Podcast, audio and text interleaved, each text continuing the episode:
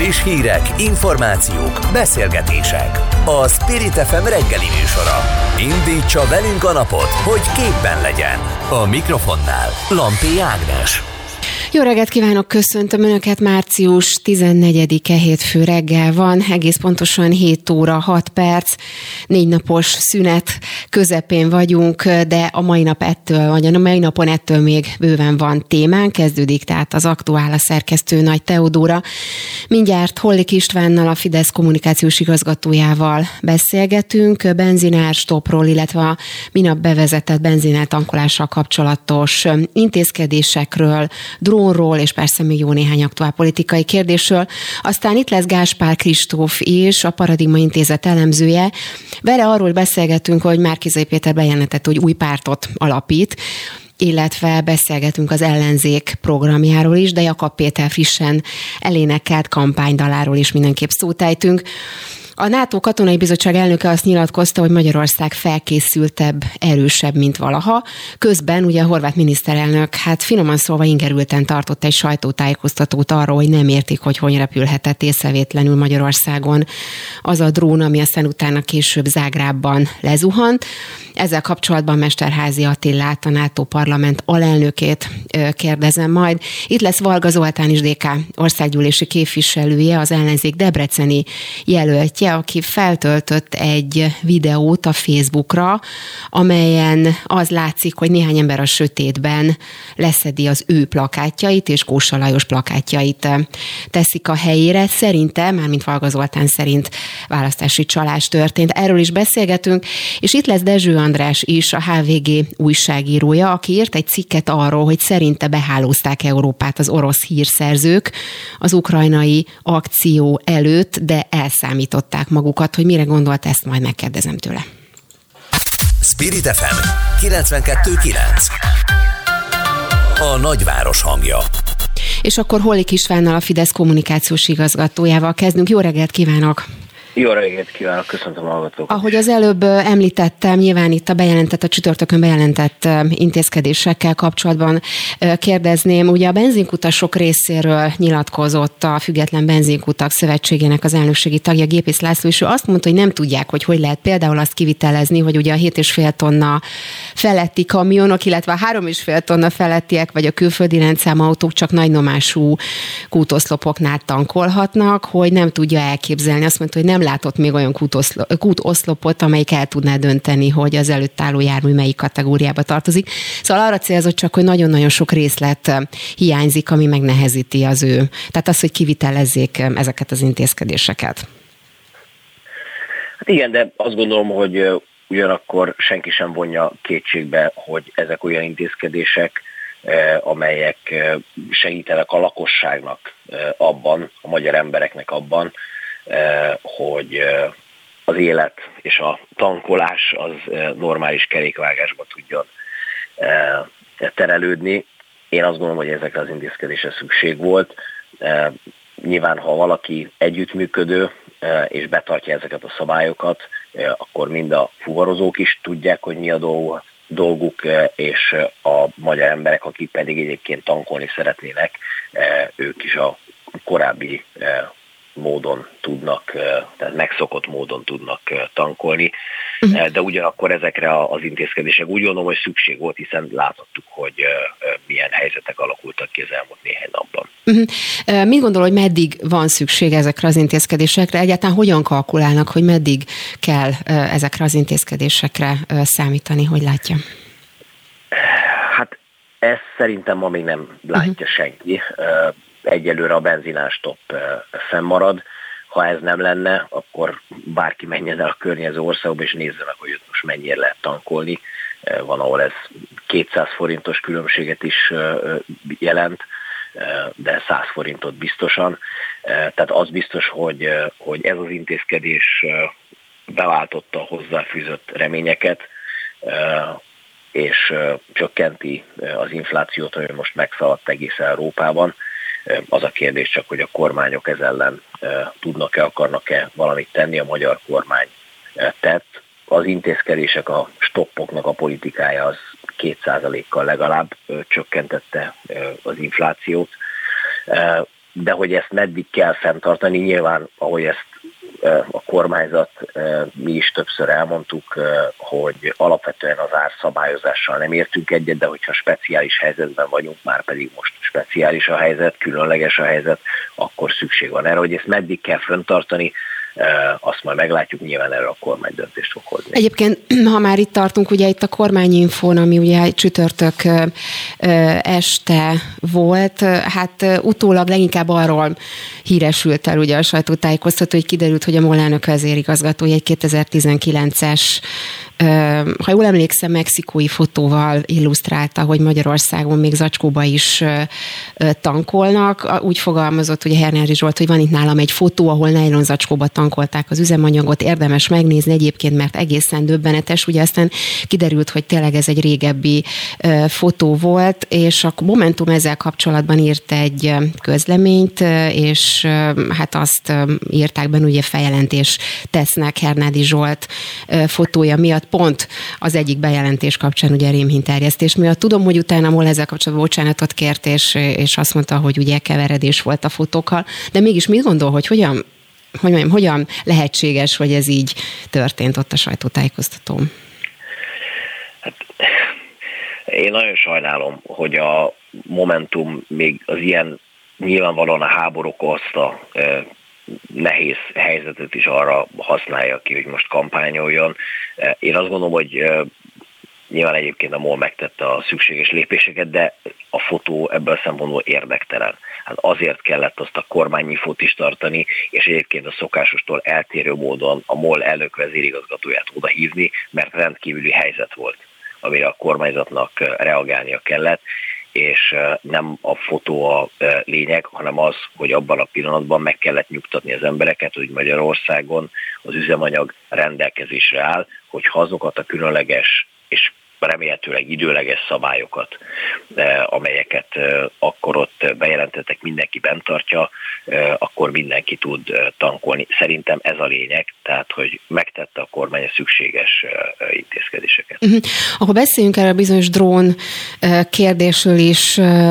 Nyilván ugye ön is látta, vagy figyelte az eseményeket, és itt az előbb is már céloztam rá, hogy a, hogy a horvát miniszterelnök tartott egy sajtótájékoztatót ezzel kapcsolatban, kapcsolatban, és ugye azt mondta, hogy el nem tudja képzelni, hogy hogy lehetséges az, hogy 40 percig Magyarország léterében volt ez a drón, és hogy erről nem értesítették Horvátországot. Elég ingerülten nyilatkozott egyébként, nyilván ön is látja ott a sajtótájékoztatón, és azt mondta, hogy a magyaroknak ugye meg kell válaszolniuk, hogy hogy fordulhatott ez elő, hogy 40 percig a légtérben volt, erre senki nem reagált, és azt mondta, hogy ez a rakéta a magyar paksi atomerőműre is akár ázulhatott volna. Nyilvánvalóan nem volt jó reakció, és is, hogy ki kell vizsgálni az esetet. Mikorra várható eredmény ezzel kapcsolatban?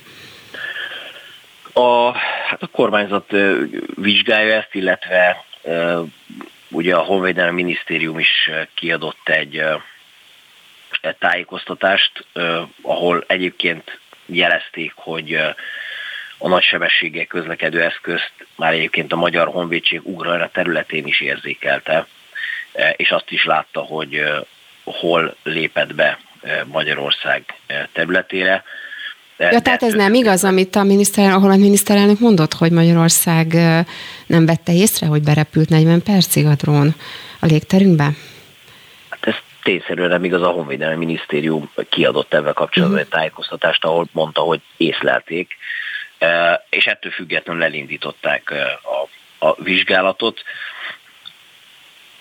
szerintem a Magyar Honvédség eh, teszi a eh, dolgát, és most azt gondolom, hogy ebben a helyzetben eh, ugye, hogy számtalan esetben elmondtuk, hogy nyugalomra van szükség.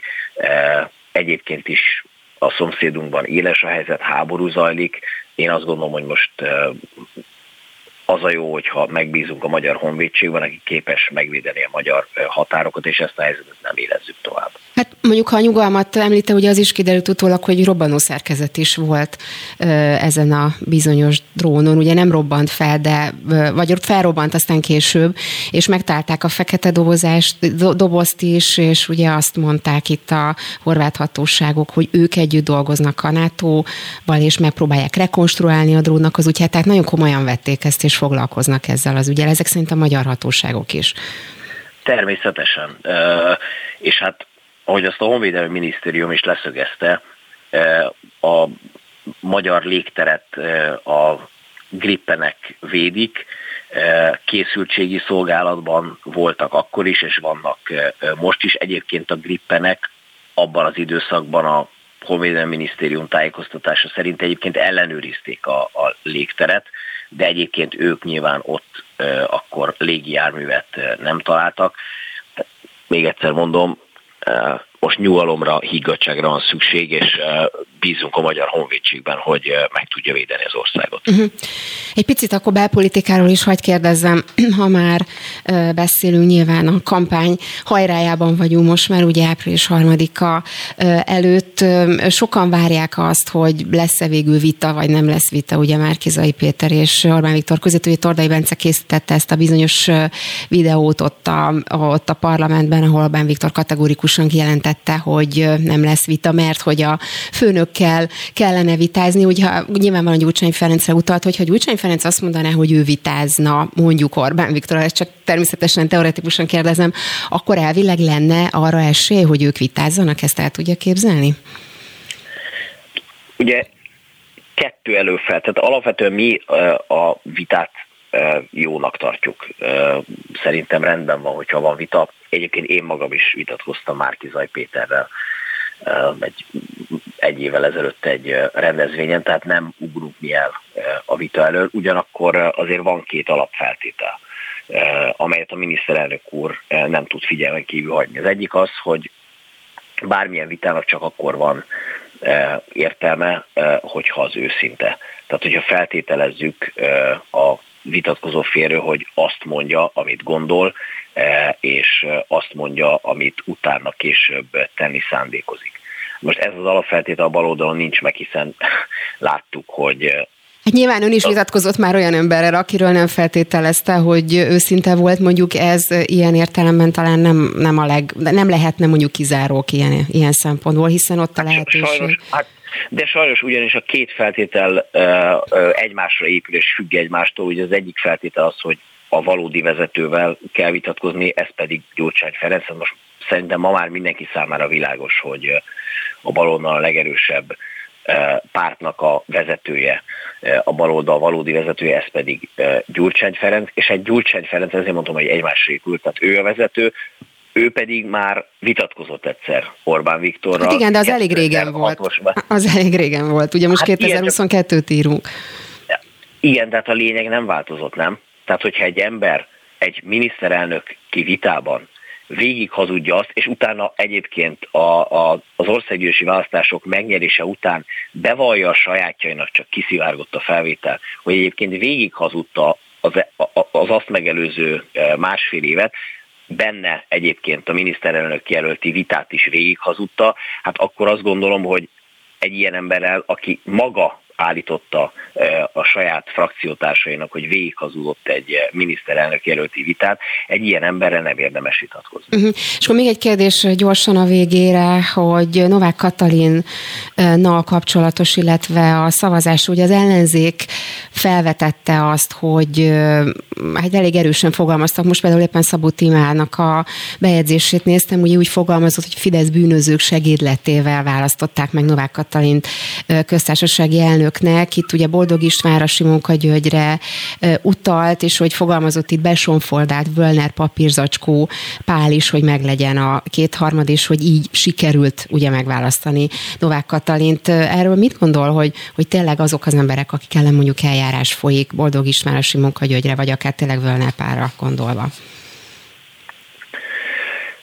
Tehát az országgyűlésnek van egy kötelezettsége, hogy köztársasági elnököt válasszon. Ez a, ennek a kötelezettségének eleget tett. E, a baloldal is jelölt egy köztársasági elnök jelöltet, e, illetve a fidesz KDNP-nek vagy Novák Katalin e, volt a köztársasági elnök jelöltje. Mind a kettő adott egy programadó beszédet. A baloldal miniszterelnök jelöltje egy közepes minőségű politikai kampánybeszédet mondott, ezzel szemben Novák Katalin egy köztársaság jelölthöz, köztársasági elnök jelölthöz méltó programalkotó beszédet mondott. Ez alapján is látható volt, hogy ki az alkalmas erre a pozícióra.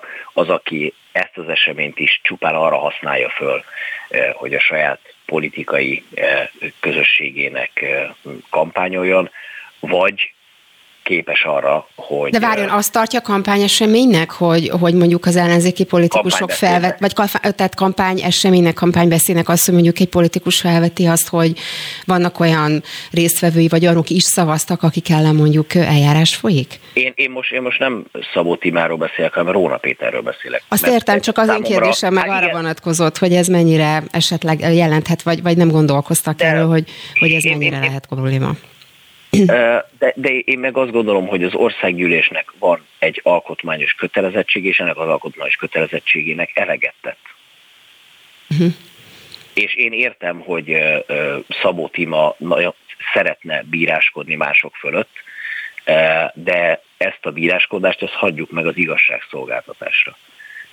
Egyébként pedig, még egyszer mondom, a parlamentnek volt egy kötelessége döntést kellett hoznia. Én szerintem helyes döntést hozott. A, ezek a beszédek csak megerősítették azt, hogy ki képes a nemzetegységét képviselni, és ki nem.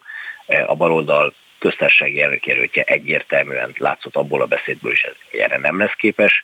Novák Katalin pedig úgy gondolom, hogy igen, így azt gondolom, hogy a parlament jó döntést hozott. Holik Istvánnak, a Fidesz kommunikációs igazgatójának köszönöm szépen, hogy tudtunk beszélni. Szép napot és jó pihenést, viszont hálásra Spirit FM 92.9 A nagyváros hangja Orbán Viktornak és a Fidesznek nem csak a baloldalnak lehet érdeke a miniszterelnök jelölti vita, mondták az ATV híradójának az elemzők, miután Orbán Viktor Tordai Bence kérdésére újra megerősítette, hogy nem lesz vita. Erről az ellenzék programjáról és Márkizai Péter új pártjáról Gáspár Kristófot a Paradigma Intézet elemzőjét kérdezzük. Aki már itt is van, jó reggelt kívánok! Jó reggelt kívánok, köszöntöm a hallgatókat. Épp az előbb kérdeztem rá, talán hallotta is Holik Istvánnál, a Fidesz kommunikációs igazgatójával beszéltem azzal kapcsolatban, hogy, hogy hogyan alakul a vita, vagy lesz-e vita, és ő azt mondta, hogy ugye a Fidesz kampányára utalván, hogy Gyurcsány Ferenc az igazi főnök, vele pedig amúgy sem érdemes vitázni, hiszen 2006-ban volt az utolsó vita, és akkor is végig hazudta ezt Gyurcsány Ferenc, és ezért nem érdemes vitázni. Tehát ez a válasz arra, hogy miért nem lesz Márkizai Péter Péter és Orbán Viktor vita. Ön hogy látja, hogy mennyire reális ez a helyzetértékelés? Hát ugye politikusoknak, meg a politikák nem az a dolga, hogy alapvetően reális helyzetértékelést adjon, olyan helyzetértékelést, hogy olyan világképet kell pontosabban inkább szolgáltatni a saját szavazói számára, ami hihető és, és befogadható De ez számukra. hihető ön szerint? Egy Fidesz hát, szavazó számára, hogy volt egy vita 2006-ban, akkor az így, meg úgy, meg amúgy zárult, ugye mégiscsak 2022 van. Nem, te, ebbe teljes, teljesen igaza van, de a Fidesz szavazó jelentős részének ez úgy tűnik, hogy hihető. Nincs meg az, jelenleg az a kritikus tömeg a Fidesz szavazóin belül sem, akik vitát követelnének Orbán Viktortól. Hogyha lenne egy ilyen kritikus tömeg, akkor nyilván Orbán Viktor is talán jobban rákényszerülne arra, hogy gondolkozzon egy ilyen vita lehetőségén. Most jelen pillanatban egyelőre még jóval kevesebb Fideszes szeretne vitát, mint ahány ellenzéki szavazó, akár számát, akár pedig arányát tekintve. Úgyhogy úgy tűnik, hogy a fideszeseknek ez hihető, nekik nem azon fog múlni április harmadikán a, a döntés, hogy, hogy kiállt Orbán Viktor vitázni, vagy pedig sem. Mm. De még messze vagyunk azért április 3-tól, tehát azért ezt is tegyük hozzá, hogy ugye itt az utolsó pillanatokban is dönthetnek egy-egy vitáról, erre még idejük minden szereplőnek lenne, hogy, hogy létrejöjjön egy ilyen vita, de ahogy fogy az idő, úgy, úgy egyre kevésbé reális, hogy valóban létre fog jönni vita én se gondolnám, most már szinte nagyon-nagyon minimális esélyt adnék annak, hogy lesz bármilyen típusú vita is. Egyébként, ha már az időt említette, hát tényleg néhány hét van már csak hátra, április harmadikáig, ehhez képest sokakat meglepett Márkizai Péternek a bejelentése. Azt mondta, hogy egy új konzervatív szabadelvű pártot szeretne felépíteni, amely az Európai Néppártnak is tagja lehetne a négy év múlva következő országgyűlési választás után, akár önálló frakcióval is rendelkezne. Ugye Gémesi György új kezdetére, meg a Pálinkás Józseféle újvileg néppártra szeretne építeni. Azt mondta, hogy nem tolvaj konzervatív pártot szeretnének, hanem valódi keresztény emberek nyugodtan szavazhatnak majd rá, és mert hogy most nincs ilyen, és ez egy óriási hiba. Időzítésről beszélgessünk, az nyilván Márkizai Péter döntése, hogy pártot alapít vagy nem, de hogy pont most a választások előtt néhány héttel jelenti ezt be ebben a kicsit törékeny konstrukcióban, amelyben az ellenzék van, ez mennyire jó döntésen szerint? Szerintem abból a szempontból mindenféleképpen egy jó döntés, hogy kicsit megmutatja a választók számára, hogy tényleg április 3 nem fog véget érni a világ, bárhogy is dönt majd az országnak a népe, bárki is lesz majd április 3 után a kormányzó erő. Szerintem Márkizaj Péter bizonyította ezzel azt, hogy, hogy egyébként van valamilyen fajta víziója, akár pártpolitikai szinten is meglévő víziója, hogy mit lehetne csinálni a következő ciklusban. És ugye pont olyan szereplőket emelt ki, akár a néppártot, akár pedig ugye Gémesi Györgyéket, akik a következő két választáson ugye fontos, fontos szerepe lesznek, hiszen ugye ne felejtsük, egy szűk két év múlva egyébként egy európai parlament, illetve egy önkormányzati választás is lesz. Hogyha Márkizaj Péter megkockáztatja, hogy már ezeken a választásokon önálló erőként szeretne indulni, annak a munkának az elkezdése az nyilván majd április harmadika után kezdődik érdemben, de a bejelentés az mindenféleképpen hathat akár április Azért is, is érdekes, amit mond, mert például ugye a, sokan azt gondolják, hogy esetleg a jobbik helyett szeretne majd pártot létrehozni. Erre célzott ugye Tóth Péter, a, Csongrád, a Jobbik Csongrád megyei elnöke, aki hát azt mondta, hogy identitási katyvassza, bejelentett pártról van szó, nagyon-nagyon rossz ötlet, hogy választási kampány finisében lenne szükség, vagy hogy választási kampány finisében történt ez a bejelentés, ráadásul úgy, hogy a Jobbik szerepét folyamatosan megkérdőjelezi a közös miniszterelnök jelölt. Szóval magyarán arra célzok csak, hogy voltak azért ilyen hangok, hogy esetleg a Jobbik szavazóira céloz Márkizai Péter Péter? Ez, ez természetesen igaz lehet, hiszen tehát Márkizaj Péter a, a Fidesz egy bőfél éves kampányával ellentétben egy alapvetően jobboldali ember, nem, nem, nem a baloldal, nem a baloldali értékrendet képvisel nagyon sok kérdésben, úgyhogy erre mindenféleképpen van esély. Szerintem azért fontos ezt látni, mert hogy mit, mit, üzen, mit üzen Márkizaj Péter a szavazóknak. Hogyha a szavazók eliszik azt, amit a Fidesz, vagy akár az előbb Holik István is mondott, hogy hát itt egy Gyurcsány Ferenc listájára lehet szavazni, és egy Gyurcsány lesz a főnök. Bármi is történik, hogyha ha nyernek a választáson, vagy hogyha nyernek a választáson, az azt hiszem, valamilyen alternatívát kell mutatni az ellenzék, nem csak a DK-ból és nem csak Gyurcsány Ferenc embereiből áll, hanem, hanem egyszerűen van, van alternatíva, van megújulási készség itt is, és egy, nem is lehetne ennél jobb bizonyíték az, mint egy új pártnak a létrejötte, amely szemben áll egyébként ideológiai szempontból a Gyurcsány Ferenc pártjával is, hiszen az egy baloldali párt, már Kizek Péter egy jobboldali pártot szeretne alapítani. Szerintem ez, ez pont ezt a víziókészséget vagy képességet igazolja ez a bejelentés. Uh-huh. Lehet, hogy, lehet, hogy, lehet, hogy április 3-ra ennek nem lesz olyan nagy hatása, de akár az is lehet, hogy néhány szavazó fejében megfordul az, hogy jó, de akkor a kormányzó képességgel, a kormányzó készséggel is tudunk majd foglalkozni, és már Péter is egy, egy felelős vezetőnek tud tűnni, tűnni, akár a pártpolitikai szinten is, hiszen neki most még nincsen pártja. Hát izgalmasan hangzik, mindenképpen beszélünk majd még erről. Nagyon szépen köszönöm Gáspár Kristófnak, a Paradigma Intézet elemzőjének. Szép napot, viszontlátásra! Köszönöm szépen, szép napot! Friss hírek, információk, beszélgetések. A Spirit FM reggeli műsora. Indítsa velünk a napot, hogy képben legyen. A mikrofonnál Lampi Ágnes. Magyarország katonai felkészültsége és ébersége erősebb, mint valaha, jelentette ki a NATO katonai bizottságának elnöke Magyarországi látogatásán az Észak-Atlanti Szövetség csütörtökön kiadott közleménye szerint. A kérdésről Mesterházi Attila MSZP-s képviselővel, a NATO parlament alelnökével beszélgetünk. Aki már itt van velünk, jó reggelt kívánok! Jó reggelt kívánok! Na beszéljünk akkor a, a Magyarország katonai felkészültségéről, mert itt van ez a nyilatkozat, ugye, amit az előbb ön is hallott, meg nyilván ismeri. A másik, meg itt van ez a bizonyos drónügy, amit történt. Épp az előbb beszélgettem erről Hollik Istvánnal is. Hát a horvát miniszterelnök finoman szólva ingerülten tartotta ezt a sajtótájékoztatót, hogy nem érti, hogy hogy, hogy repülhetett észrevétlenül NATO légtérben, ugye, ez a bizonyos drón, ami aztán később Zágrában lezuhant. Szóval hogy áll össze ez a két, két állítás? Hát szerintem jogos a, a kérdés, hiszen 40 percig repült Magyarország légterében egy olyan drón, amelyik a hírek szerint egy bombát is szállított, és bárhol adott esetben magyar területen is lezuhanhatott volna, vagy akár Horvátországban olyan területre is leesetett volna, ahol komoly kárt tud okozni, akár emberéleteket is ki tudott volna oltani, és hát volt egy ilyen utolagos magyarázkodás a honvédelmi vezetés részéről, hogy hát ők figyelték ezt a drónt, és úgy ítéltek meg, hogy nem jelent igen. különösebb veszélyt Magyarországra, tehát utána kétszer még a grippeneket is riasztották, hiszen állítólag két másik ilyen észlelés is történt. Ott azt mondták, hogy nem találtak semmit sem a levegőbe, hiába jelezték ezt a radarok, tehát látszik, hogy van egyfajta zavarodottság e, itt a honvédelmi vezetés és a kormány részéről, és teljesen jogos egyébként a horvát miniszterelnöknek a felháborodása, hiszen egy ilyen dróntnal valamit azért csak kell kezdeni, hogyha a levegőben van, illetőleg hát mindenféleképpen értesíteni kell a szomszédos országokat, ahol, amilyen irányba halad ez a drón, egészen biztos, hogy, hogy föl tudjanak rá készülni. Úgyhogy látszik, hogy, hogy itt valamilyen hibát egészen biztosan el, elkövettek, azok, akik eh, ne vették komolyan adott esetben ezt a, a, a fenyegetést. Na de a akkor hogy jön jelent... ide, igen, ez a másik kijelentés, hogy Magyarország katonai felkészültse és ébersége ugye erősebb, mint valaha. Ez pont, pont erről beszélt tulajdonképpen, hát, hogy erre a, célozhatott?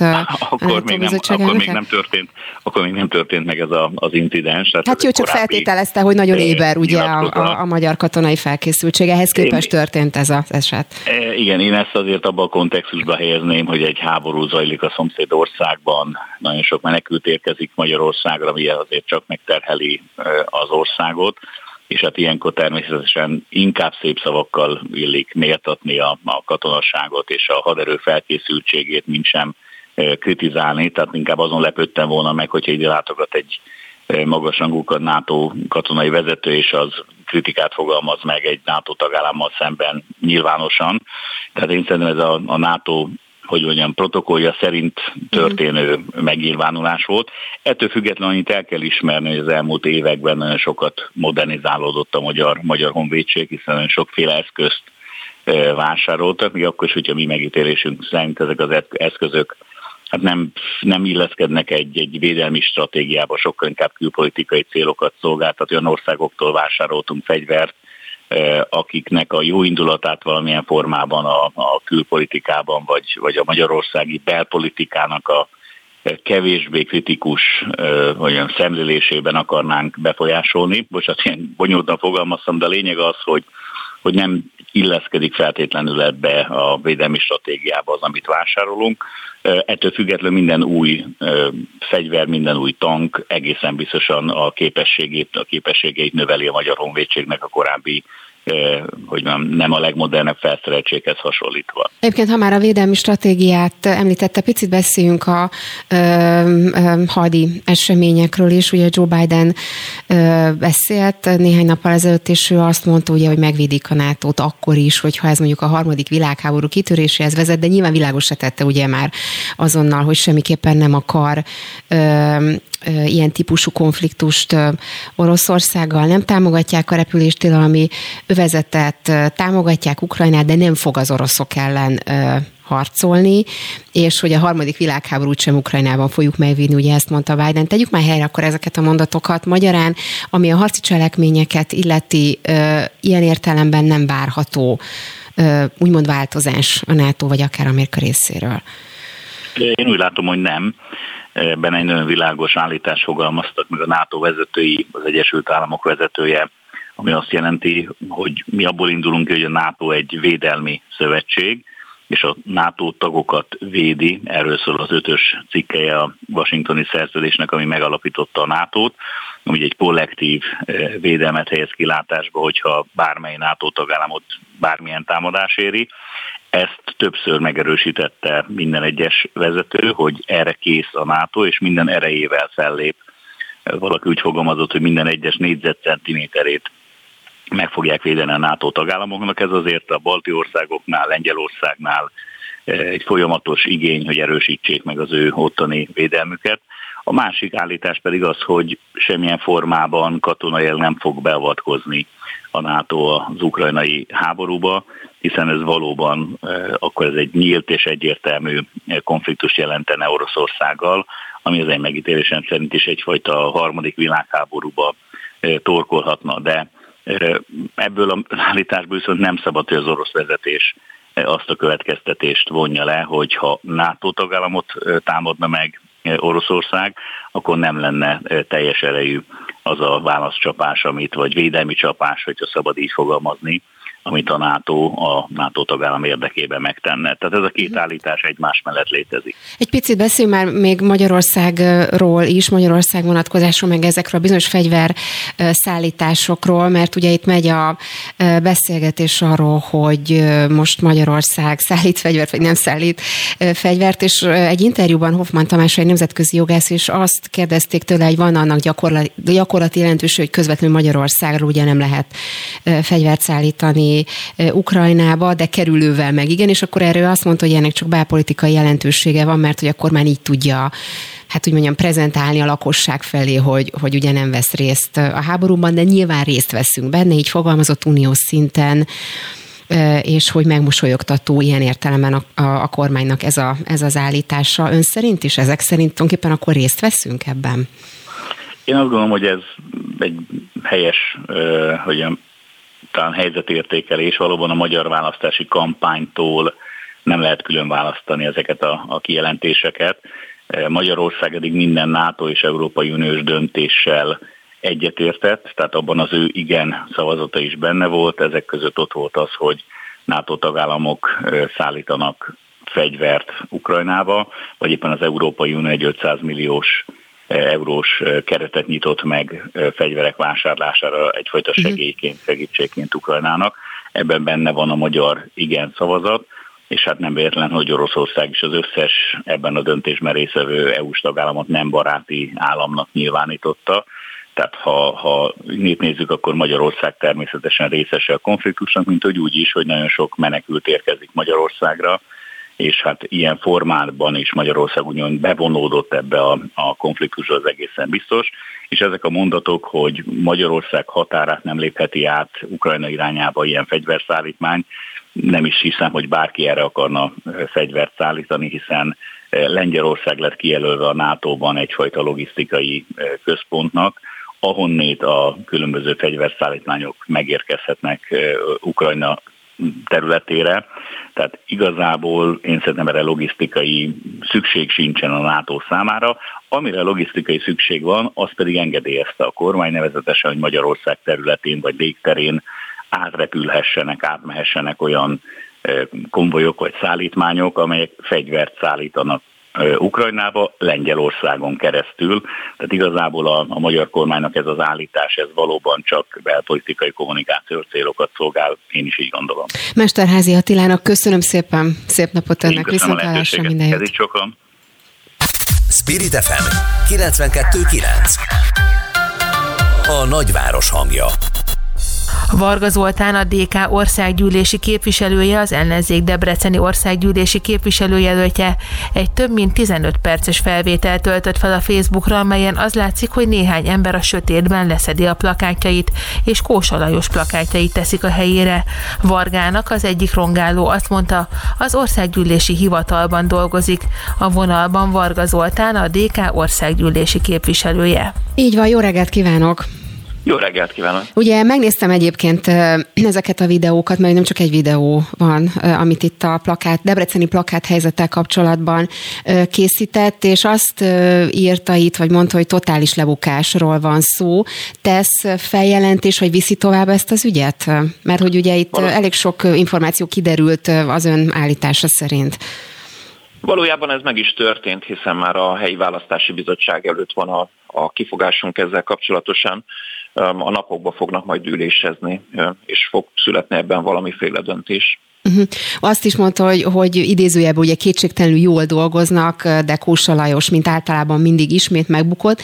Ugye nyilván kampány van, ön is kampányol, mint ahogy nyilván Kósa Lajos is kampányol. Az egyik olyan helyről beszélünk, ugye Debrecen esetében, ami hát mindig is egy ilyen fideszes fellegvárnak lehetett tekinteni. Ön hogy látja most a, a helyzetet? Változott ebben? Mert nyilván önnek, ha már kampányról beszélünk, ilyen szempontból nincs könnyű helyzete. Abszolút úgy érzem, hogy változott.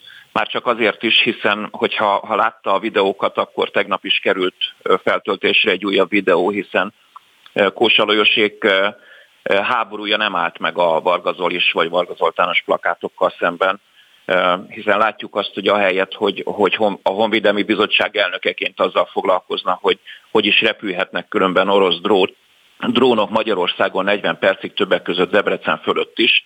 Ahelyett ő eltökélt szándékkal azzal foglalkozik csak, hogy a Varga Zoltános plakátok nem maradjanak a helyükön. Ugye az első videón az látszik, ahogy lerángatnak több mint 2000 plakátomat, és, és a helyére rakják, rakatja a sajátját. A másodikon viszont már ennek az eredménye is látszik, hiszen egy utcából gyakorlatilag az összes plakátot letépték, a földön volt, vagy lógott a, a, az oszlop alján. És, és hát nyilvánvalóan látszik az is, hogy, hogy Kósa Lajos nem nyugodt ebben az ügyben. Viszont tegnap én magam raktam vissza ebben az utcában az összes plakátot, és hát számtalan ember állt meg autóval, jöttek oda gyalogosan, és mondták azt, hogy, hogy látják, hogy mi folyik, és, és nagyon szívesen velem vannak, támogatnak, nagyon szívesen segítenének akár visszarakni a plakátokat is. Tehát hihetetlenül felemelő és jó érzés volt különben az, hogy, látom azt, hogy, hogy mennyire megváltozott a közhangulat Debrecenben. Félnek az emberek, hogy látja, mert ugye erről is volt korábban szó, hogy, hogy hát szóval nem könnyű meggyőzni azért. Ha tényleg az ember mondjuk korábban megnézi az eredményeket, korábbi választások eredményeit, hát elég egyértelmű volt, és akkor még finoman fogalmaztam, mondjuk akár csak az önkormányzati választásokra gondolunk. Igen, félni nem félnek. A közhangulat változás többek között az is mutatja, nem csak az előválasztáson tapasztalt hangulat, de az is természetesen, hanem már most a választási kampány alatt is. A sátraim kint voltak, kint vannak a nagyon sok helyen Debrecenbe. És bizony az emberek időnként hasonló sorokban állnak a, a sátraimnál, mint az előválasztás idején. Ez azt mutatja, hogy a debreceniek is bátran felemelt fejjel vállalják az arcukat, és azt, hogy egy ellenzéki politikus sátránál egy, egy politikussal beszélgetve állnak, és nem félnek attól, hogy bárki meglátja őket, vagy akár le is fotózzák őket. Uh-huh.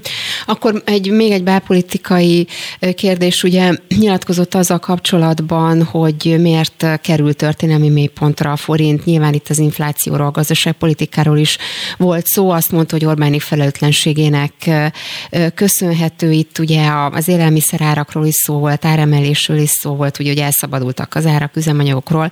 Nem is beszélve, ugye ehhez képest a másik narratíva szerint a, a jobboldali politika szerint viszont pont, hogy a baloldal gazdaságpolitikának köszönhető ez.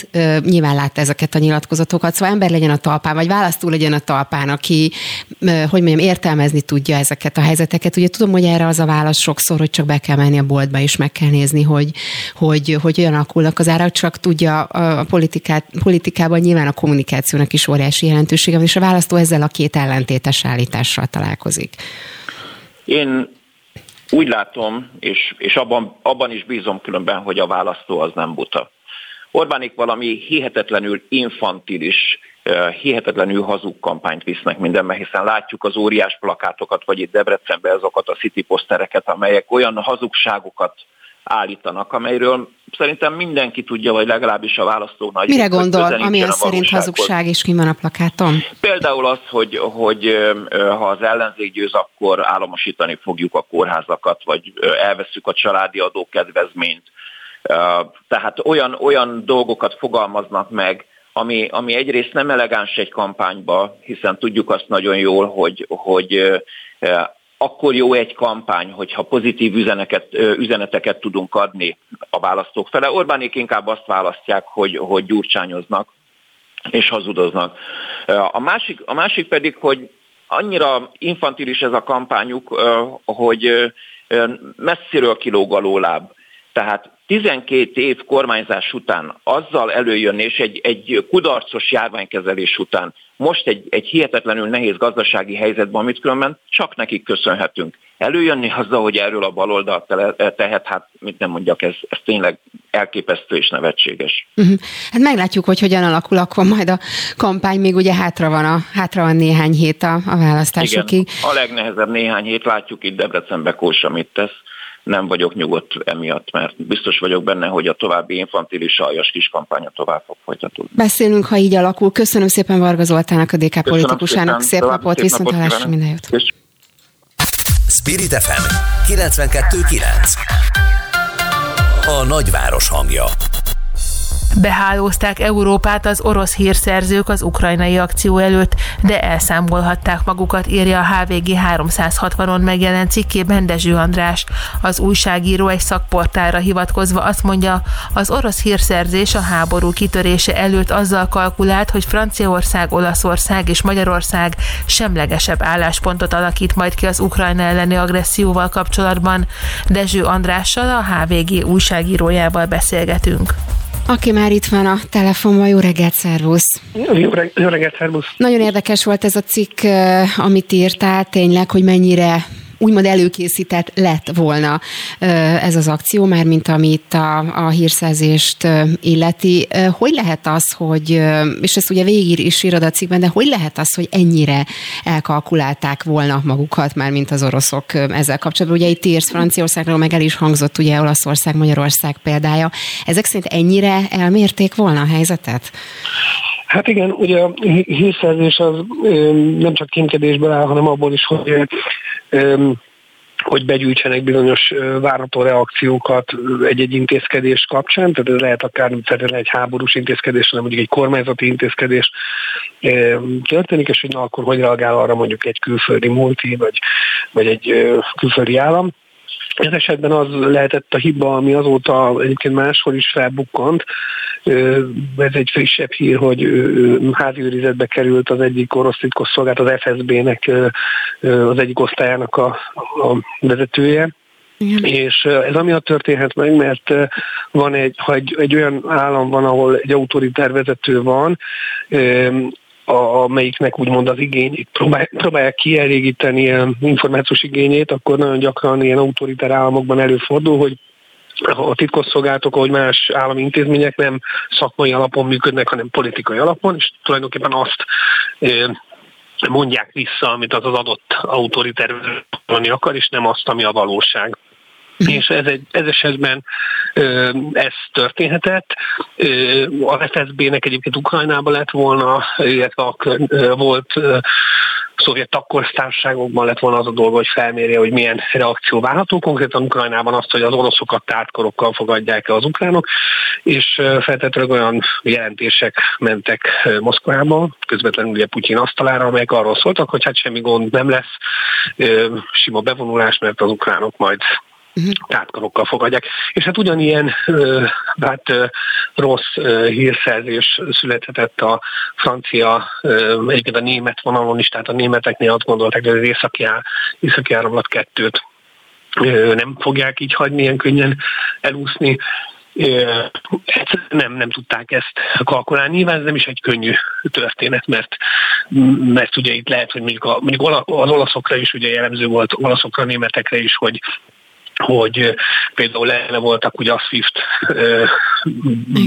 való lekapcsolásnak, tehát nem, volt, nem voltak ezek feltétlenül rossz információk, nyilván nagyon nehéz kalkulálni azt, hogy egy adott helyzetben, amikor bekövetkezik valami, hogy akkor milyen hatások érik a különböző politikai döntéshozókat külföldön. És mit gondolsz, hogy milyen következménye lehet ennek az egész helyzetnek, hogy módosul vagy változik mondjuk a hírszerzési tevékenység ennek fényében, akár most ebben a háborús helyzetben, mert hogy, mert hogy ugye azt is írtad ebben a cikkben, hogy nagyon sok legenda övezi vagy övezheti mondjuk a, az orosz hírszerzés. Úgyhogy ebből indulunk ki, meg ebből a helyzetből, amit most vázoltál, és nézve itt a háborús eseményeket, mit gondolsz, hogy így változik, vagy változhat majd, vagy folytatódik ez a tevékenység csak éppen másként? Hát rájuk azért mindig jellemző volt, hogy nagyon sokan vannak, nagyon úgymond tömegével dolgoznak, és akkor ilyen hibák voltak eddig is, csak nem volt ekkora tétje egy-egy hibázásnak.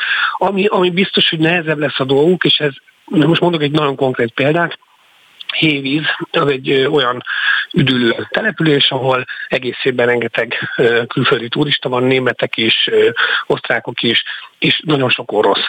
És Hévíz az egy, hát egy fontos bázisa volt eddig az orosz titkosszolgálatnak, ugyanis annyi orosz turista volt, hogy nagyon könnyen el tudtak vegyülni a, a, azok a kémek, akik hát nem csak Magyarországon tevékenykednek, hanem egész Európában, ez egy találkozási pont volt.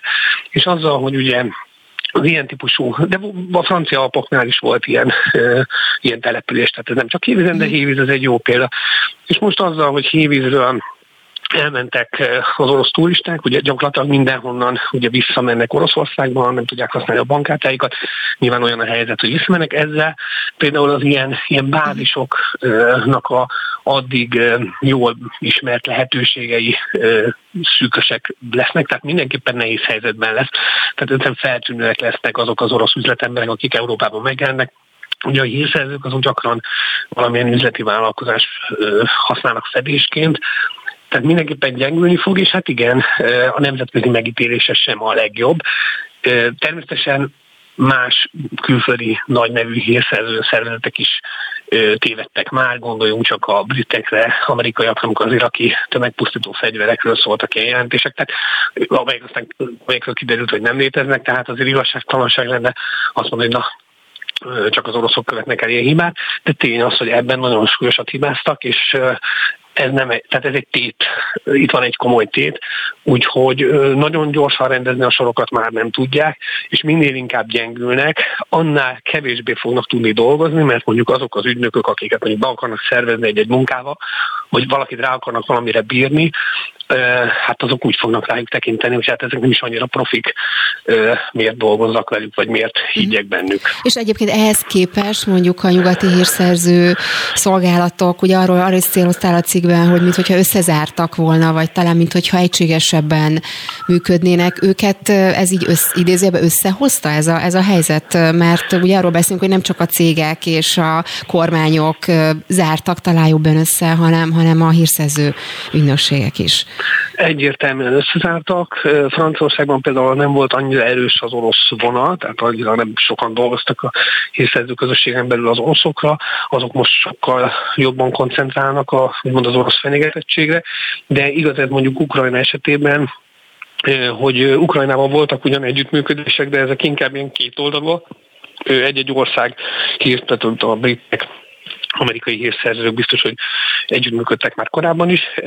A nyugat-európai titkosszolgálatokra jellemző volt, akik Ukrajnával valamiféle együttműködésben voltak, hogy inkább ilyen tanácsadói szerepük volt.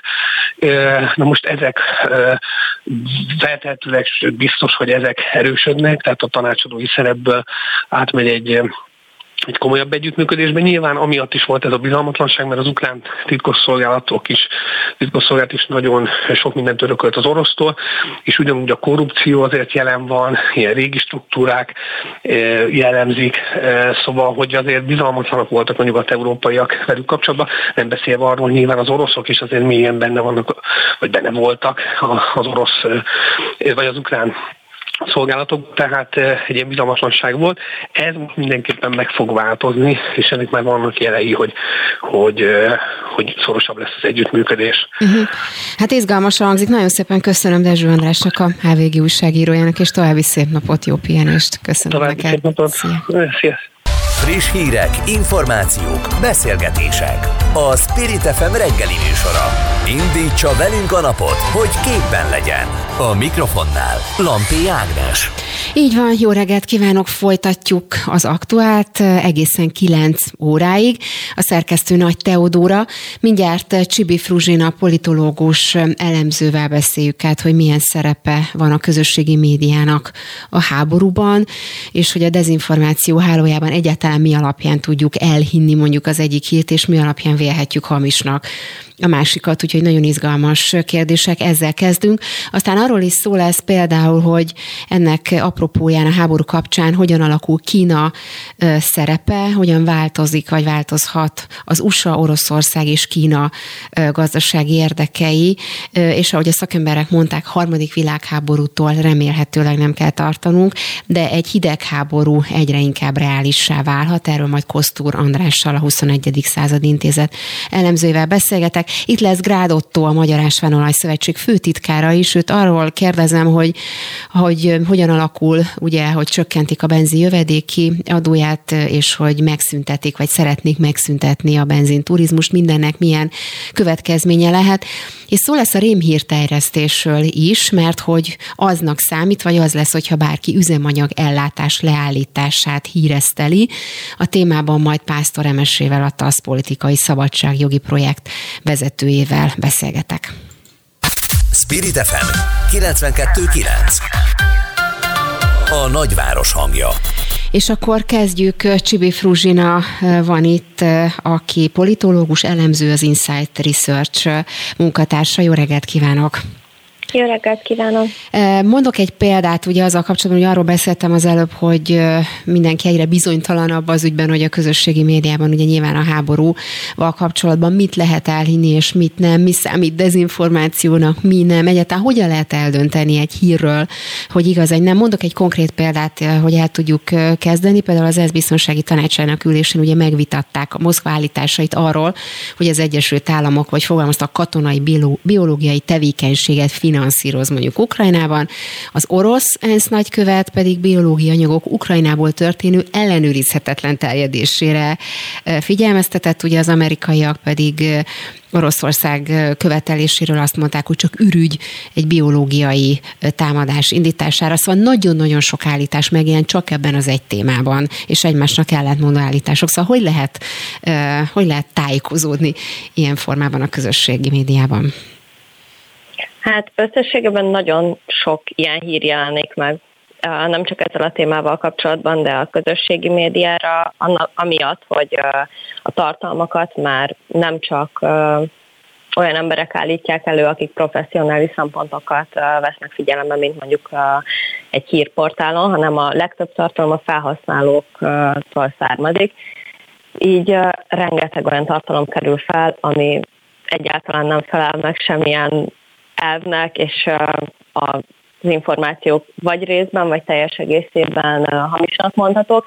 Ezeket kiszűrni szinte lehetetlen az egyetlen módja annak, hogy ellenőrizni tudjuk az információknak a igazságtartalmát, hogyha megnézzük, hogy esetleg hivatalos médiaforrásokon jelent meg ez az információ. Vannak erre egyébként platformok is, ahol egy-egy hírt meg lehet nézni, hogy megjelent a több helyen, alapvetően az bizonyítja azt, hogy egy információ valósnak mondható, hogyha minél több helyen hivatkoztak rá. Uh-huh.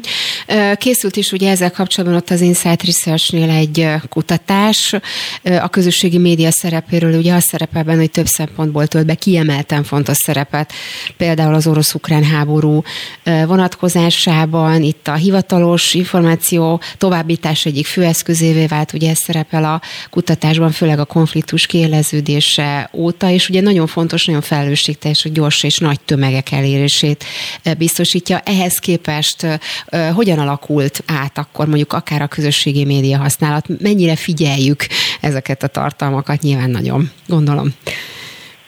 Szerintem nagyon nagy érdeklődés van ezzel kapcsolatban. A háború 5. napján zártuk le az adatfelvételt, azaz február 28-án, és már akkor 150 millió megjelenés volt ezzel a témával kapcsolatban, és ehhez ezerszeres interakciós szám kapcsolódott, ami azt jelenti, hogy nagyon-nagyon erősen érdeklődtek ehhez emiatt, vagy ezzel kapcsolatban az emberek. A főszintere a Twitter volt, itt több mint 140 millió nyilvános tweetet rögzítettünk, ami nyilvánvalóan az bizonyítja, hogy ez volt a legfőbb platformja a konfliktustól zajló online diskurzusnak.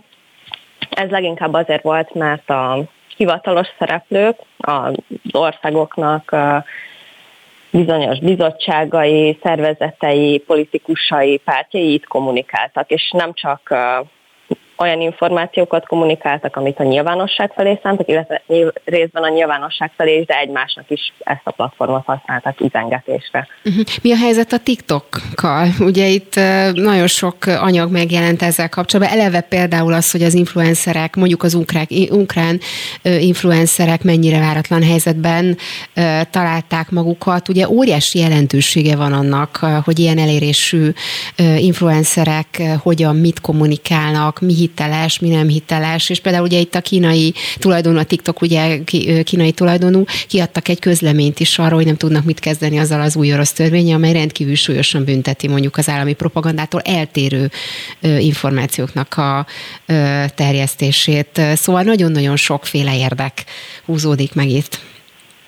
Igen, itt a legnagyobb különbség a Twitter és a TikTok között, hogy a a TikTokon sokkal magasabb arányban jelennek meg olyan felhasználók, akik nem hivatalos szervezettől vannak, hanem teljesen átlagos emberek, akik élték az életüket egy kisvárosban vagy egy faluban, megtörtént, kialakult a konfliktus, és most megpróbálják dokumentálni ezeket az eseményeket. Nagyon sok élő videó is volt például ezzel kapcsolatban, és az is nyilván hatalmas érdeklődést váltott ki, mert annyira kézzelfoghatóan közelivé vált a konfliktus mindenki számára, bárhol is éljen a világban, hogy nagyon nagy érdeklődés váltott ki. Ugye alapvetően a TikTokon ilyen trendekben terjednek ezek a videók, amik amiket nagyon gyorsan, meg röviden úgy lehet megfogalmazni, hogy mindegyikben van valami közös elem, az alapba használt zene, a tevékenység, a képi világ, és ezeket használták fel, hogy leginkább humoros formában dolgozzák fel az eseményeket. Mhm.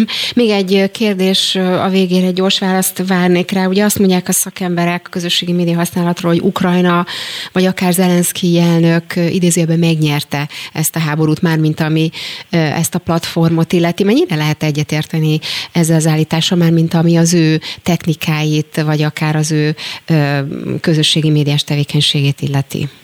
A közösségi médiát egészen biztosan meg tudta nyerni, vele kapcsolatban van a legtöbb videó, nagyon nagy, gyakorlatilag rajongó tábora alakult ki nemzetközi szinten, ami nagyon nagyban köszönhető annak is, hogy az oroszok sokkal kevésbé használják aktívan a Twittert, a Facebookot, a TikTokot, nekik saját közösségi oldaluk van, leginkább arra korlátozódik az ő kommunikációjuk. Uh-huh. Csibi Fruzsinának, az Insight Research elemzőinek köszönöm szépen, szép napot! Köszönöm szépen! Spirit FM 92.9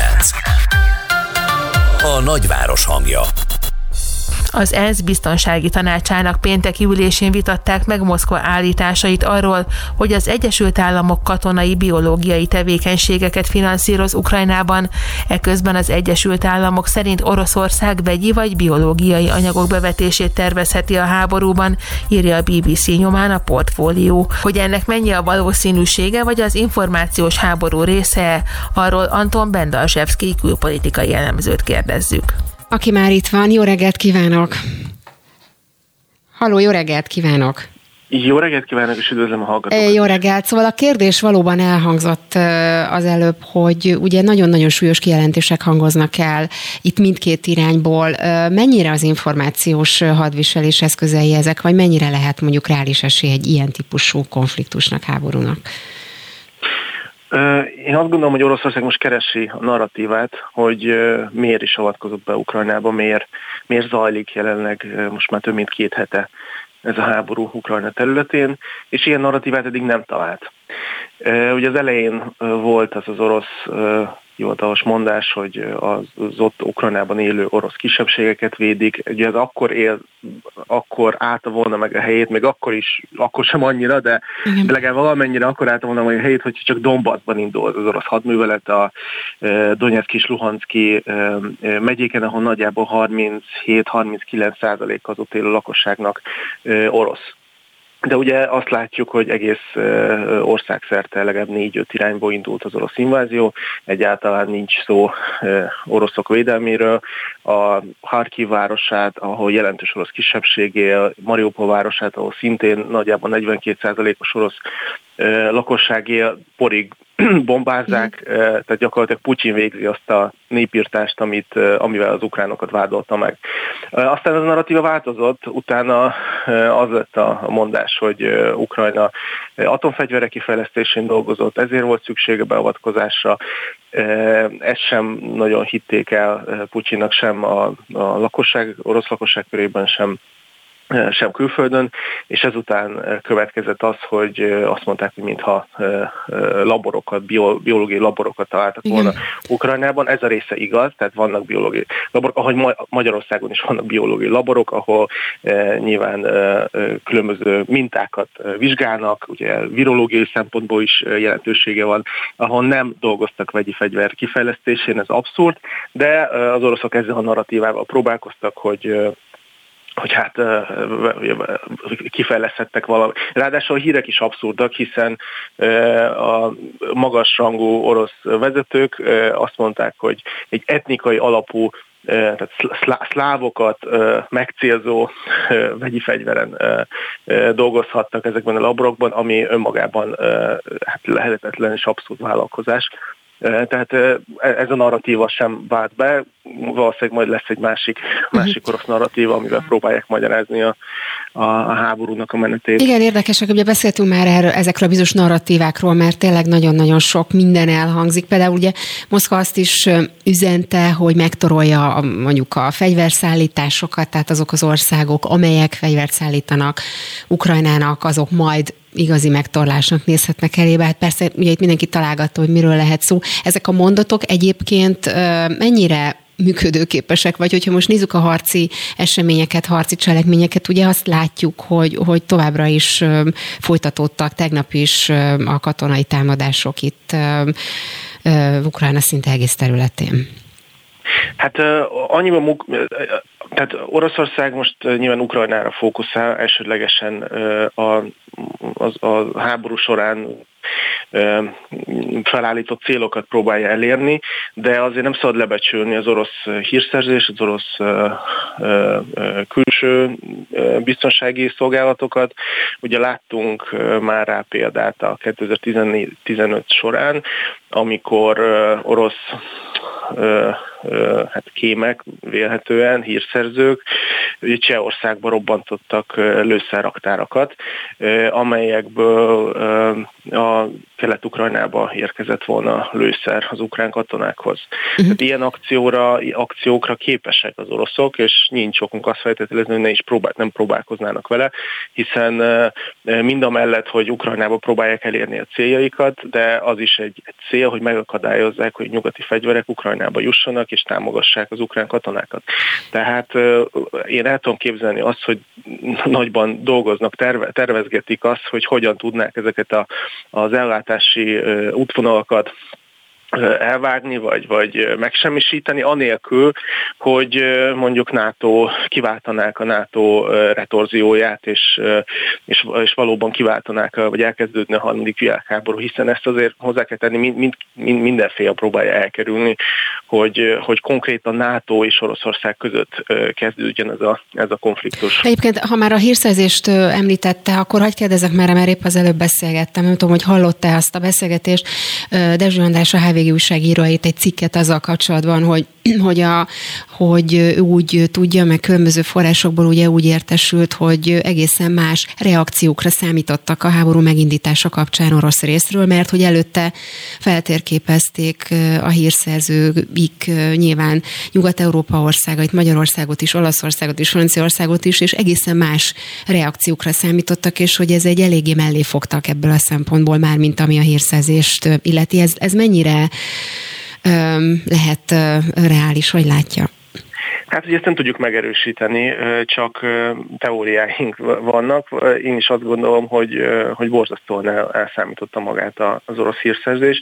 Azt is hozzá kell tenni, hogy Oroszországban az elmúlt az elmúlt évek során eljutottak arra a pontra, amikor a vezetés, az orosz vezetés csak olyan információkat kap, amit, amit hallani szeretne, uh-huh. és így egy teljesen el, elszakadt a, a, a valóságtól, hiszen ha mondjuk Vladimir Putyinnak van egy, van egy kialakult képe a nyugatról és, és Ukrajnáról, akkor a, az FSB, ugye az Orosz Nemzetbiztonsági Szervezet is olyan jelentéseket ír számára, amelyek megfelelően megfelelnek ennek a képnek.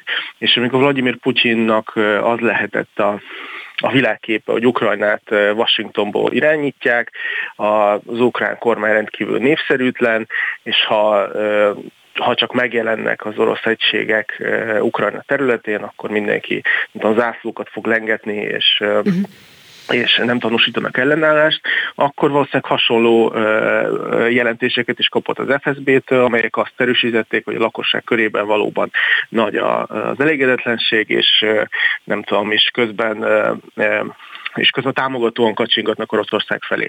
Tehát el tudom képzelni, hogy volt egy ilyen téves spirál, amely, amely téves következtetésekre juttatta az orosz vezetést abban, hogy, hogy milyen, milyen eredményei lesznek a háborúnak, és milyen lesz a nemzetközi megítélése. Ez, ez szerintem abszolút megállja a helyét, főleg, hogy ez megint csak nem megerősödött információk, pénteken a Medúza orosz hírportál saját belső információra hivatkozva megírta, hogy Putyin őrizet alá helyezte Igen. az FSB több magasrangú vezetőjét, akik az ötödik osztályban voltak. Ez az, a, ez az, az FSB-nek a részlege, amely konkrétan Ukrajnáról írt jelentéseket Vladimir Putyinnak, tehát ebből arra következtethetünk, hogy, hogy Putyin is felismerte, hogy, hogy félrevezették. Hát nagyon kíváncsi vagyok, hogy hogyan alakul. Nagyon szépen köszönöm a helyzetelemzést Anton Bendazsevszki külpolitikai politikai elemzőnek. Viszont hallásra minden jót. Köszönöm szépen, szép napot, viszont hallásra. Spirit FM 92.9 A nagyváros hangja Eloszlani látszanak azok a félelmek, hogy az orosz-ukrán háború harcai akár világháborúvá is terebélyesedhetnek, olvasható a 21. század intézet elemzésében. Azonban a háború miatt kivetett szankciók gazdasági következményeit még sokáig érezni fogja a világgazdaság. Hogy hogyan hathat az orosz-ukrán háború a világrend átalakulására, arról Kosztúr Andrással a 21. század intézet elemzőjével beszélgetünk. Aki már itt van velünk, jó reggelt kívánok! Jó reggelt kívánok! E, ugye tényleg nagyon sokan találgatják, hogy hogyan alakítja át a helyzetet. Most ez a háború. Egy picit beszéljünk Kínáról, mert ez a szempont még nem került elő, és ugye ebben az elemzésben, az önök elemzésében ennek fontos súlya és jelentősége. Ugye friss hír, hogy Washington kínai nagykövete azt nyilatkozta a Reutersnek, hogy sosem hallott arról, hogy Oroszország Kínától kért volna ugye harceszközöket itt az ukrajnai invázióhoz. Ugye most erről folyik a a, a, a beszélgetés, és ugye például itt azt is olvasni, hogy attól tart az USA, hogy Kína beszállhat mondjuk az oroszok oldalán, szóval nagyon úgy tűnik, hogy Kína szerepe nagyon fontos lehet most ebben a helyzetben. Hogy látja? Hát igen, ugye Kína szerepe először akkor merült fel, amikor ugyanazokban a napokban, amikor megindult a támadás Ukrajna, az orosz támadás Ukrajna ellen, akkor volt egy kisebb incidens, egyébként szokványos incidens, ugye kínai gépek repültek be Tájván légterébe, ez viszonylag gyakran előfordul az elmúlt években, hónapokban, viszont nyilván maga az időzítés azért felvetette azt a kérdést, hogy mi történne, ha Kína adott esetben ezt a jelenlegi helyzetet, hogy az egész világot, most van a nyugati világ Ukrajnára figyel, kihasználná arra, hogy a Tájván kérdését rendezze. Ugye több olyan nyilatkozatot is tettek a kínai vezetők az elmúlt két-három hétben, mi szerint ugye Tájván, tehát ismét megerősítették azt, hogy Tájván Kína elidegeníthetetlen része, és vissza kell térnie az anyaország kötelékébe, tehát ez is mondjuk úgy, hogy növelte az aggodalmakat. Jelenleg azonban nem látható, hogy tehát jelenleg még nem történt semmi olyan lépés, ami ténylegesen arra utalna, hogy ez a közeljövőben bekövetkezne, tehát tényleg megpróbálná Kína erővel rendezni Tájván kérdését a legközelebbi időben. Persze mhm. sok minden megtörténhet, tehát ezt ugye ezért ne zárjuk ki, tehát az orosz-ukrán háború kitörése után bármi megtörténhet talán, de, de jelenleg nem, nincs közvetlen egyértelmű jel, ami ugye, erre utal. Ugye itt a szankciókról szoktak beszélni ugye ezzel kapcsolatban, hogy Kína hát finoman szóval másként reagált az Oroszországot érintő szankciókra, és itt itt mondják az elemzők, hogy mintha némi változás állhat, vagy állhatna be a jövőben is. Igen, tehát Kína szerepe most a közeljövőben inkább a szankciók miatt lehet érdekes. Kína egyértelműen a szankciók ellen van, tehát kétséges, hogy bevezetne bármiféle ellenintézkedést Oroszország ellen, ez nem valószínű. Ugye Kína számára azért is fontos, hogy a szankciók kérdésében Oroszországot legalábbis elviekben támogassa, mert nyilvánvalóan az Amerikával való szembenállása miatt, hogy közeljövőben akár ő is érintett lehet ilyen intézkedésekben, és hogyha ezek az intézkedések hatásosnak bizonyolnak, és ezeket továbbra is követi a világ jelentős része, akkor értelemszerűen az kockázatokat jelenthet majd közeljövőben Kína számára is. Ugye korábban Donald Trump elnöksége idején alakult ki egy kisebb fajta úgynevezett kereskedelmi háború az Egyesült Államok és Kína között, tehát nyilvánvalóan ez mind a két ország gazdaságát súlyosan érintheti, de hogyha adott esetben az Egyesült Államok ilyen téren erősebbnek érzi magát, akkor súlyos csapásokat tud mérni a kínai gazdaságra közvetlenül is. Ugye most az a fontos, hogy Kínát megfenyegették az amerikaiak, hogy Igen ne, ne támogassák Oroszországot, ne próbáljanak segíteni neki a szankciók alóli kibúvásban, különben ők is érintettek lesznek, ugye ezek úgynevezett másodlagos vagy közvetett szankciók, tehát az a kérdés most jelenleg, hogy Kína felvállalja a gazdasági Igen, és ezt akartam kérdezni, hogy mit tippel, hogy, hogy mit lép erre Kína? Hát ez egy viszonylag nehéz kérdés. Tehát jelenleg azt láthatjuk, hogy politikailag egyértelmű a kínaiak álláspontja, Oroszországot alapvetően támogatják, miközben nyilvánvalóan se, semlegességüket közvetítik, de a retorikájuk mégis inkább Oroszország felé megértő, és Oroszország felé hajlik.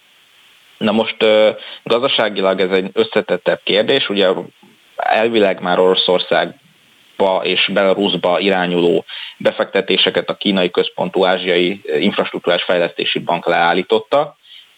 Állítólag a repülőgép alkatrészbeszállítók, a kínaiak nem szállítanak, tehát hiába fordultak hozzájuk az orosz oroszok nem szállítanak repülőgép alkatrészeket Oroszországba, tehát, tehát ugye lehetséges az, hogy Kína most kivár, tehát megvárja egyáltalán azt, hogy Oroszország milyen sikereket tud egyáltalán aratni az ukrajnai fronton, hiszen hogyha Oroszország egy vesztes háborúba vágott bele, akkor értelmszerűen Kína nem biztos, hogy ennek a reputációs veszteségeit és gazdasági kárait szeretné átvállalni azáltal, hogy Oroszországot kimenti. Amennyiben Oroszország győzne, akkor valószínűleg Kína bátrabban merne segíteni neki. Mm. Másrésztről pedig hát könnyen meg lehet, hogy valamiféle közvetett úton, módon majd a elkövetkező hónapokban dolgozzák ki, hogy hogyan tud Kína segíteni Oroszországnak, tehát egy olyasfajta proxit nézhetnek ki, amelyen keresztül ezek az üzletek lebonyolítódhatnak. Ugye ez volt a 14-es szankciók uh-huh. után Belarus, de ami ugye most már kiesett, tehát esetleg egy közép-ázsiai állam, vagy más ázsiai állam lehet. Hát meglátjuk, majd nagyon izgalmasan alakulnak ezek a folyamatok. Köszönöm szépen Kosztúr Andrásnak, a 21. század intézet elemzőjének. Viszont hallásra. Én köszönöm, viszont hallásra. Friss hírek, információk, beszélgetések. A Spirit FM reggeli műsora. Indítsa velünk a napot, hogy képben legyen. A mikrofonnál Lampi Ágnes. Csütörtökön jelentették be, hogy a kormány csökkenti a benzin jövedéki adóját, korlátozza az üzemanyag turizmust, és utasították a rendőrséget, hogy amikor rémhírterjesztés gyanúja áll fenn, indítsanak eljárást azokkal szemben, akik a benzin elérhetőségét érintő nehézségekről adnak hírt. Hogy mi várható a következő időszakban, arról Grád Ottót, a Magyar Ásványolaj Szövetség főtitkárát kérdezzük. Aki már itt van velünk, jó reggelt kívánok!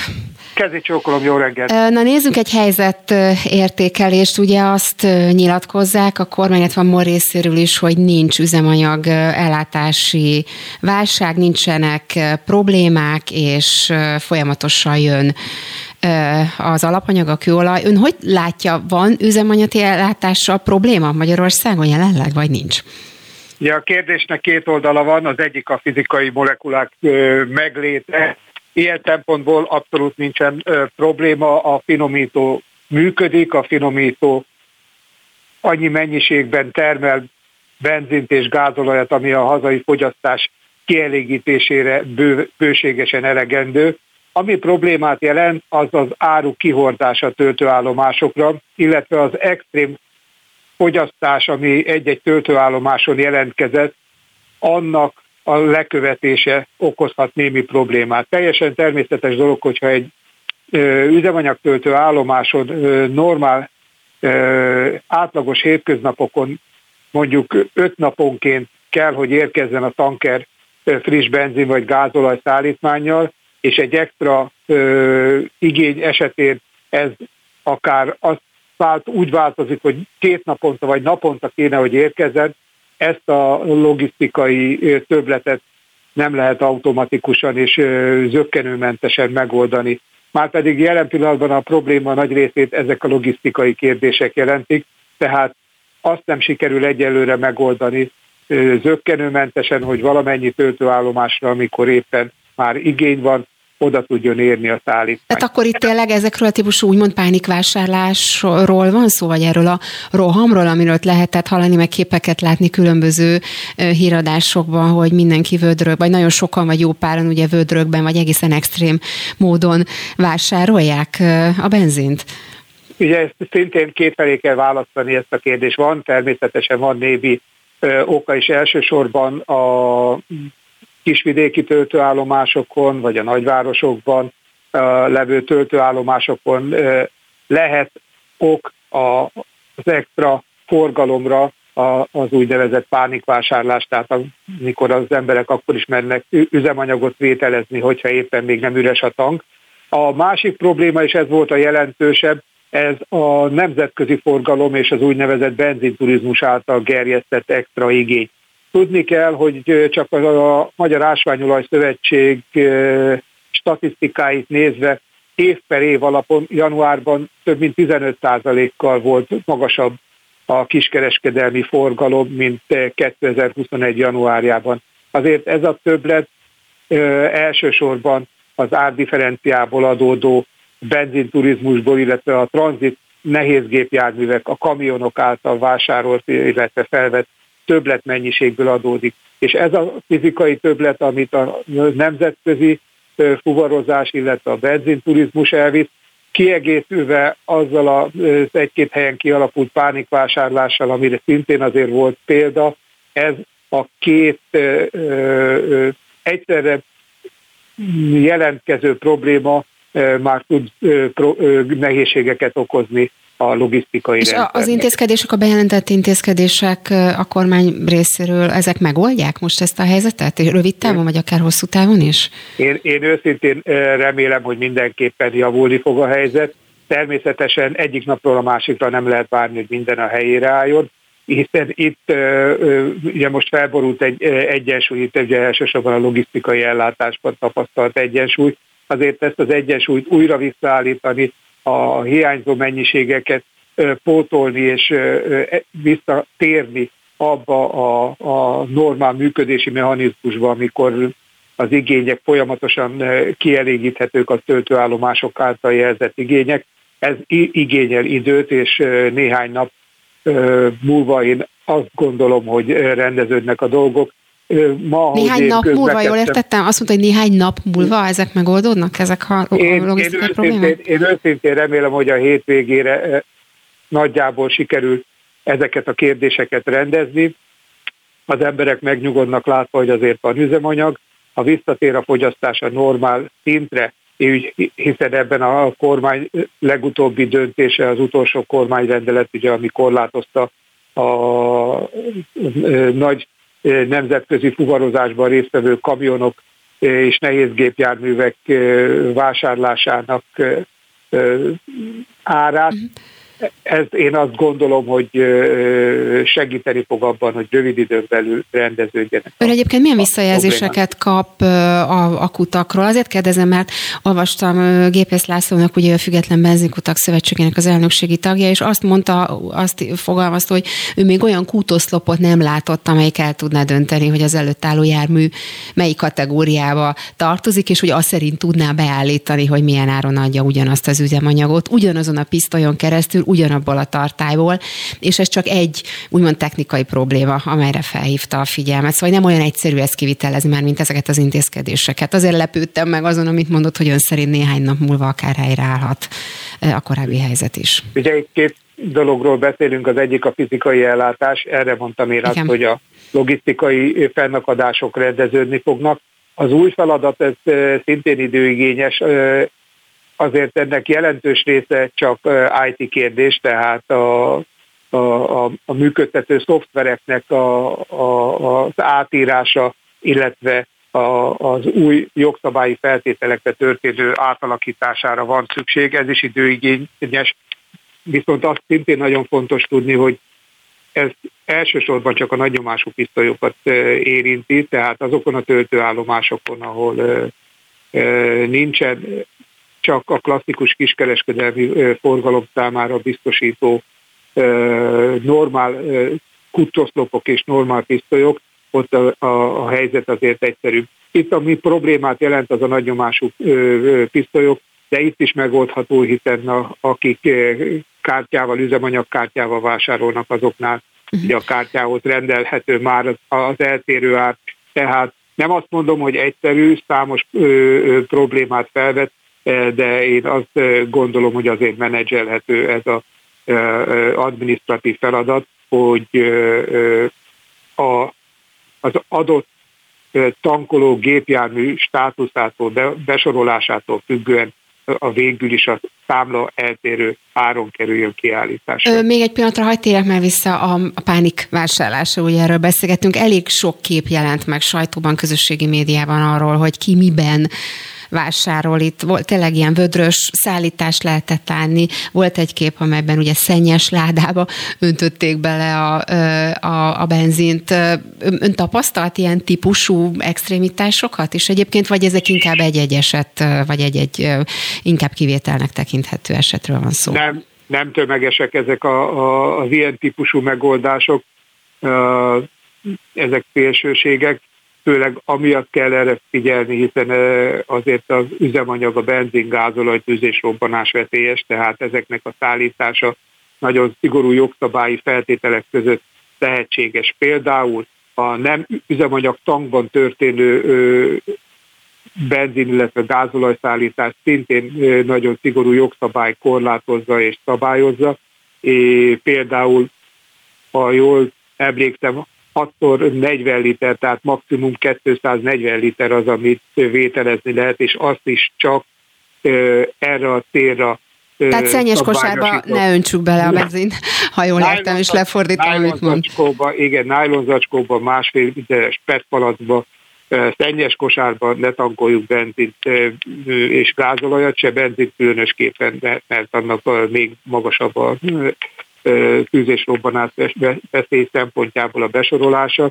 Tehát higgyük el, hogy van üzemanyag, lehet, hogy esetleg néha korlátozás, vagy pedig átmeneti hiány léphet föl a kutakon, de ezek száma, gyakorisága folyamatosan csökkenni fog, és én őszintén remélem, hogy a jövő héten már gyakorlatilag a, a korábbi normál én azt gondolom, hogy Helyzet. magas mhm. színvonalú uh-huh. üzemanyag Még egy kérdés a végére az üzemanyagár a, a, jövedéki, adó, a jövedéki adóra vonatkozik. Ugye itt bejelentett akkor, hogy 20 forinttal csökkenti a literenkénti jövedéki adót. Ez milyen szinten befolyásolja, vagy befolyásolhatja egyáltalán a vásárlást, akár a pánikvásárlást, vagy ezt a helyzetet, amiről beszélünk? Ebből a fogyasztók semmit nem érzékelnek, hiszen ők a hatósági áron 480 forint per literes áron fognak ezután is tankolni. A, ez a jogszabály módosítás amiatt vált szükségesé, hiszen a világpiaci árak miatt olyan mértékben e, nyílt az olló a hatósági kiskereskedelmi ár, tehát a 480 forint, illetve a piaci ár között, hogy ezt az importőrök a, na, a nagykereskedők. De ők megérzik ezt? A kérdés inkább erre vonatkozott, hogy számukra ez érezhető változáshoz? Egy, egyértelműen kedvezőbbé teti a, a, az import lehetőségét, természetesen még meg nem oldja, hiszen hogyha 100-120 forintos differenciáról beszélünk, akkor a 20 forintot még nem biztos, hogy mindent megold, de azért már kedvezőbbé teheti, és reménykedjünk abban, hogy a kőolaj világpiaci ára is valamelyes stabilizálódik, illetve remélhetőleg csökken, ugye a 130 dollár per bareles árról már 110-ig visszajöttünk, őszintén remélem, hogy a politikai helyzet, tehát az ukrán háború, illetve ennek a teljes világpiacra gyakorolt hatása egy kicsit rendeződik, a kőolaj ára is esetlegesen csökken, a... úgyból közelebb a megoldás. Köszönöm szépen Grádottónak, a Magyar Ásványolaj Szövetség főtitkájának. Viszont hallásra minden jót! Kezi csokor! Spirit FM 92.9 A nagyváros hangja feljelenti a Momentum Hernádi Zsoltot rémhírterjesztés miatt, mert szerintük a MOL elnök vezérigazgatója Mexikóban készült fotóval illusztrálta, hogy Magyarországon zacskóba tankolnak az emberek. Hernádi a csütörtöki kormányinfón is jelen volt, amikor bejelentették, hogy a rendőrség rémhírterjesztés miatt eljárást indíthat, ha bárki ha bárki pánikot kelt az ellátással kapcsolatban. A vonalban Pásztor Emese, a TASZ projekt vezetője. Jó reggelt kívánok! Jó reggelt kívánok! Rémhírterjesztés történt itt a MOL vezér részéről? Hát szerencsére ugye a bíróság nem az alapján hoz ítéletet, hogy Gulyás Gergely mit jelent be, és a kormány milyen Facebook posztokat tesz ki a, a Facebook oldalukra. A rémhírterjesztés büntető törvénykönyvben található tényállásának nem felelnek meg ezek az esetek. Várj, most ugye arra céloztam, hogy, hogy ugye ezen a bizonyos sajtótájékoztatón Ernest Zsolt mutatta ezt a, ezt a fotót a sajtó szemelátára, és ugye ezzel indokolta tulajdonképpen magát az intézkedést. Ugyanolyan távol esik ez az eset a rémhírterjesztéstől a BTK szerint, mint amire Gulyás Gergely bejelentése vonatkozott. A rémhírterjesztés az csak egy szándékosan elkövethető bűncselekmény lehet. Itt az elkövető szándékának ki kell terjednie egyrészt arra, hogy valótlan tényt közöljön, tehát hogy tudottan valótlan információt kell állítania, ez az egyik tényállási elem. A másik pedig, hogy a szándéknak arra is ki kell terjednie, hogy ez a veszélyhelyzeti védekezést, mármint a koronavírus járvány miatt erre rendelt veszélyhelyzeti védekezést akadályozhatja. Tehát a, az üzemanyag helyzetnek, hát én azt gondolom, hogy van kevés egy, Engedje meg, hogy megkérem, hogy egy nagyon picit tartsa már másképp a telefont, vagy hangosabban beszél, mert nagyon-nagyon rosszul lehet hallani. Így hallható? Igen, köszön, köszönöm, köszönöm szépen. Igen, tehát, hogy nem tényállásszerű, mert csak szándékosan követhető el a rémhírterjesztés bűncselekménye. Egyrészt a szándéknak ki kell terjednie arra, hogy valótlan tényt közöljön az illető, tehát tudnia kell azt, hogy amit állít valótlan, és a másik pedig, hogy a veszélyhelyzeti védekezés akadályozására alkalmasnak kell lennie, és erről is tudnia kell az illetőnek. És hát itt a koronavírus járvány elleni veszélyhely, ellen elrendelt veszélyhelyzetről van szó, és az azzal kapcsolatos védekezésről, tehát hogy ezt nagyon-nagyon nehezen lehet lehetne beleérteni a rémhírterjesztést. Tehát magyarán, ha jól értem, hogyha nyilván nem tudott arról, hogy, hogy ez a fotó, nem tudom, 2019-ben készült, hogyha nem tudott arról, akkor nem minősül. Akkor sem kerülhet. Rémhírterjesztésnek. Akkor mondjuk már olyan példákat, mert ugye itt bejelentésre került ezen a bizonyos sajtótájékoztatón, hogy ez onnantól kezdve rém, rémhírterjesztés lesz, hogyha mondjuk valaki az üzemanyag ellátással kapcsolatban ö, fals vagy hamis hírek híreket oszt meg, vagy közül, itt mi minősülhet akkor annak? Mert ugye voltak például olyan, mondjuk valaki kitette a Facebook oldalára, hogy ő már nem kapott itt meg ott benzint, ez a kút bezárt, az a kút nem nyitott ki, tehát nagyon sok ilyen típusú hír is megjelent. Ezek is annak minősülnek? Ugye régen a büntető törvénykönyvben volt olyan, hogy rémhír terjesztés, de ezt eleve csak közveszély színhelyén lehetett elkövetni. Tehát itt ez a, ez a régi tényállás, ez itt szóba sem kerül semmilyen esettel kapcsolatban, mert hát ugye nyilván Magyarország egész területét azért nagyon nehezen lehetne közveszély színhelyének értelmezni.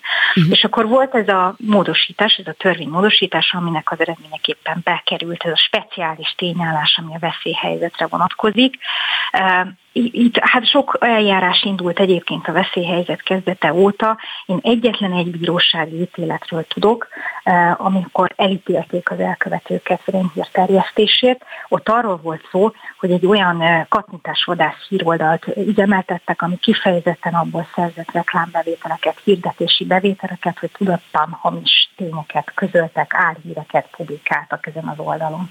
Tehát az, hogy itt közéleti vita folyjon az üzemanyagáról, bárki általa valósnak gondolt értesüléseket közé tesz, amikről akár kisderülhet utólag, hogy nem voltak igazak, de ezek semmiképpen nem felelhetnek meg a rémhírterjesztésnek. Akkor tulajdonképpen ez a fajta bejelentés, amit elhangzott erre vonatkozóan a kormányinfon, akkor ennek milyen következménye lehet, vagy mire lehet akkor ezek alapján ebből gondolni? Mert ahogy így elmondta, úgy tűnik, mintha nem is nagyon tudna megvalósulni idézőben most ez a bizonyos fajta rémhírterjesztés.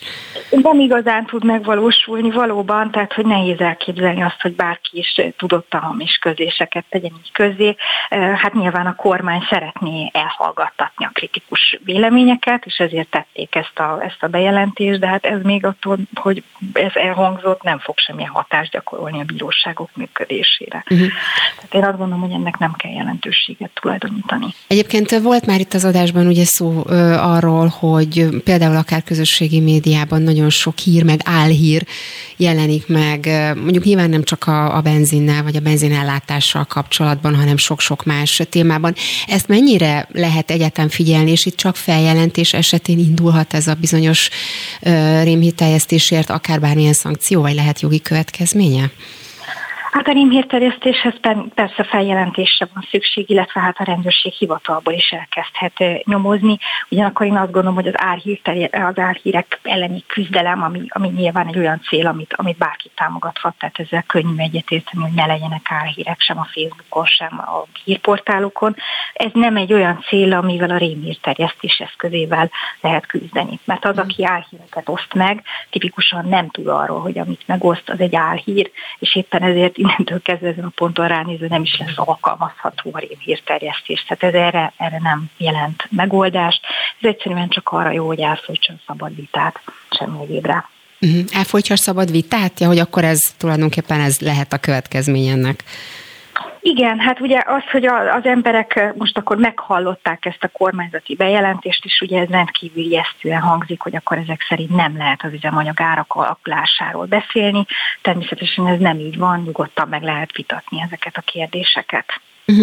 Pásztor Emesének, a TASZ politikai szabadságjogi projekt vezetőjének. Köszönöm szépen az információkat. Köszönöm szépen, viszontlátásra minden jót. Böngésző. Mivel foglalkoznak a vezető internetes portálok? Hogyan találnak egyes híreket? Mire kattintanak a legtöbben? Böngésző. A Spirit FM reggeli műsorának online lapszemléje. Címlapsztorik, értekezések, izgalmas információk. Böngésző. Na vágjunk akkor bele a böngészőbe. Nagy Teodóra szerkesztő már itt van a, beült a stúdióba, és gondolom, hogy sikerült átnézni a ma reggeli online portálokat. Milyen hírek, információk vannak? Igen, sikerült itt adás közben. Hát egy pár érdekes és jó hírrel kezdeném. Az egyik az, hogy a tegnapi napon BAFTA díjat kapott a Dűne magyar látványtervezője Sipos Zsuzsanna. Nem tudom, hogy te láttad-e a, a filmet Sajnos magát. még nem, nem, Nekem nem a, a tavalyi évben ez volt az egyik kedvencem, amit, a, amit mozira vittek, és, és valóban, tehát olyan látvány van, tehát az egész film olyan szinten van összhangban a, a sztorival, a díszletektől, a jelmezektől kezdve a zenén át. Egy hosszú filmről van szó, tehát majd több mint három órás, uh-huh, és, és végig leköti az embert. Szóval nincs benne olyan pillanat ennek ellenére, hogy azt érezni, hogy vontatott és hogy valószínűleg ezért is. Tehát maga a film öt díjat kapott a ezen a Brit Művészeti Akadémia díjátadón, és ugye sokat kapott a látványra is, és az szerintem külön öröm nekünk, hogy egy magyar is van a díjazottak között látványtervezőként. De jó, de jó, egy jó, jó hír is itt a sok-sok igen, igen, igen. háborús hír között is. Én akartam egy belpolitikai hírt is hozni, ugye Zékárpád Dániellel kapcsolatos, látom bólogatsz, te is akkor láttad ezt a hírt, ugye itt egy New Yorki lap egy hát hogy mondjam, karlengetős videót tett közzé, amin állítólag ugye az Kárpát Dániel szerepelő azt állítja, hogy sosem volt náci, sem antiszemita, mert hogy maga is elfogadta a néppárti jobbik elvi nyilatkozatát, stb. Ezt ugye a Telexnek nyilatkozta. Én megnéztem azt a videót, nem tudom, hogy te láttad el, vagy megnézted, de hát necces, mondjuk így, és akkor még finoman fogalmaztam. Igen, láttam a videót, ugye maga az Ékárpát Dániel se cáfolja a Telexnek küldött válaszában azt, hogy ő lenne mondjuk a fotón, se azt, hogy ez az integetés, integetés, kézemelés, az minek minősülhető. Ugye ebbe úgy történik a kicsúzás, hogy elfogadta az elvi nyilatkozatot, volt, volt ugye az ellenzéki pártoknak az együttműködésében is van egy ilyen elvi erkölcsi nyilatkozat, amit el kell fogadni, ebben nem mondanak a rasszizmusra, antiszemitizmusra, Igen. minden ilyen, mire valószínűleg ez a fotókép az, az elvi nyilatkozat elfogadása előtt készülhetett, azt hiszem a cikkben az is a, a, a dátum. Igen, igen, igen. igen hogy egy, egy korábbi ö, képről van szó, tehát ezek úgymond nem zárják ki egymást. Én azt se zárom ki, hogy az emberek tudnak fejlődni, változni, felül írni és újraértékelni a saját világnézetüket, gondolataikat. Szerintem ezt a lehetőséget amúgy így általánosan meg lehet adni, de mondjuk ezt a magyarázatot és érvelést ezt egyenlőre kevésnek érzem. Uh-huh. Egyébként, ha már itt a járványhelyzetről is félig meddig említünk, ugye a gyermekorvosként Póta György mondta azt, hogy szerinte újabb járványhullámmal számolhatunk a menekültek miatt. Itt ezt a, éppen a 24.hu-n olvasom, bár erről is most megoszlanak a vélemények, mert más szakemberek meg pont az ellenkezőjét mondják, hogy, hogy ugye tesztelik őket, meg ott is elég magas az átoltottság. Igen, a, pont a, tegnap a, a, az ATV rendkívüli startban volt Rusvai Miklós és Igen. Póta György egymás után, és míg a Rusvai Miklós virológus azt mondta, hogy szerintem nem kell számolni újabb hullámmal, mert hogy annyira nem alacsony az átoltottság Ukrajnában, mint azt mi mondjuk innen Magyarországról vagy Budapestről gondoljuk, viszont az időjárási körülmények is, hogy melegszik az idő, annak kedveznek, hogy ezek a légúti megbetegedések nem terjednek olyan gyorsan, és következő vendég a stúdióban volt Póta György, és ő azt mondta, Igen. hogy hát ő ezzel amúgy vitatkozna, mert hogy ők, ők a a, egymás között számolnak azzal, hogy lesz egy újabb hullám, és el is mondta, hogy milyen a gyermekek körében is milyen kötelező oltások vannak, mert hogy azt is például, hogy a Ukrajnában a kanyaró elleni oltás sem ö, kötelező és hogy akkor, hogy ezek, ez, ez is felmerülhet, hogy, hogy olyan típusú már Magyarországon nem lévő, vagy nem, nem ismert betegségek is felüthetik a fejüket, és hogy úgy van vele, hogy minden ilyen elszámolni kell, és hát a Covid-dal is. Igen, csak nyilván nehéz így eligazodni mondjuk egy helyzetben, hogy akkor most ha így van, meg ha úgy van. És akkor még gyorsan egy, egy friss hír a Telexen láttam, hogy Kokárdában került elő ugye az Anonymous maszkos ember, és azt ígérgeti, hogy majd előjön valamivel a kerületekről. Nem tudom, hogy látta, de Láttam, ezt a hírt. Igen. Ugye itt azt írják benne, hogy egy ideje már nem jelentkezett ő. Itt a, a hát ugye ezt meg már lassan ismerjük ezt a figurát, tudod, aki maszkban előszokott jönni, hogy ugye ő volt a Városházagyről küldött lapoknak rendszeresen információkat, és ma reggel fél nyolckor küldött egy videót, és kokálda van rajta, ezt kiemelik itt a, itt a cikkben is, és azt írja, hogy bujék újságírókány, ugye hiányoztam, nyugi-nyugi nem tűntem el. Hát nem tudom, te vársz-e valami új információt, vagy, vagy ez most, hogy mit kell belelátni most ezekbe a sajtelmes mondatokba?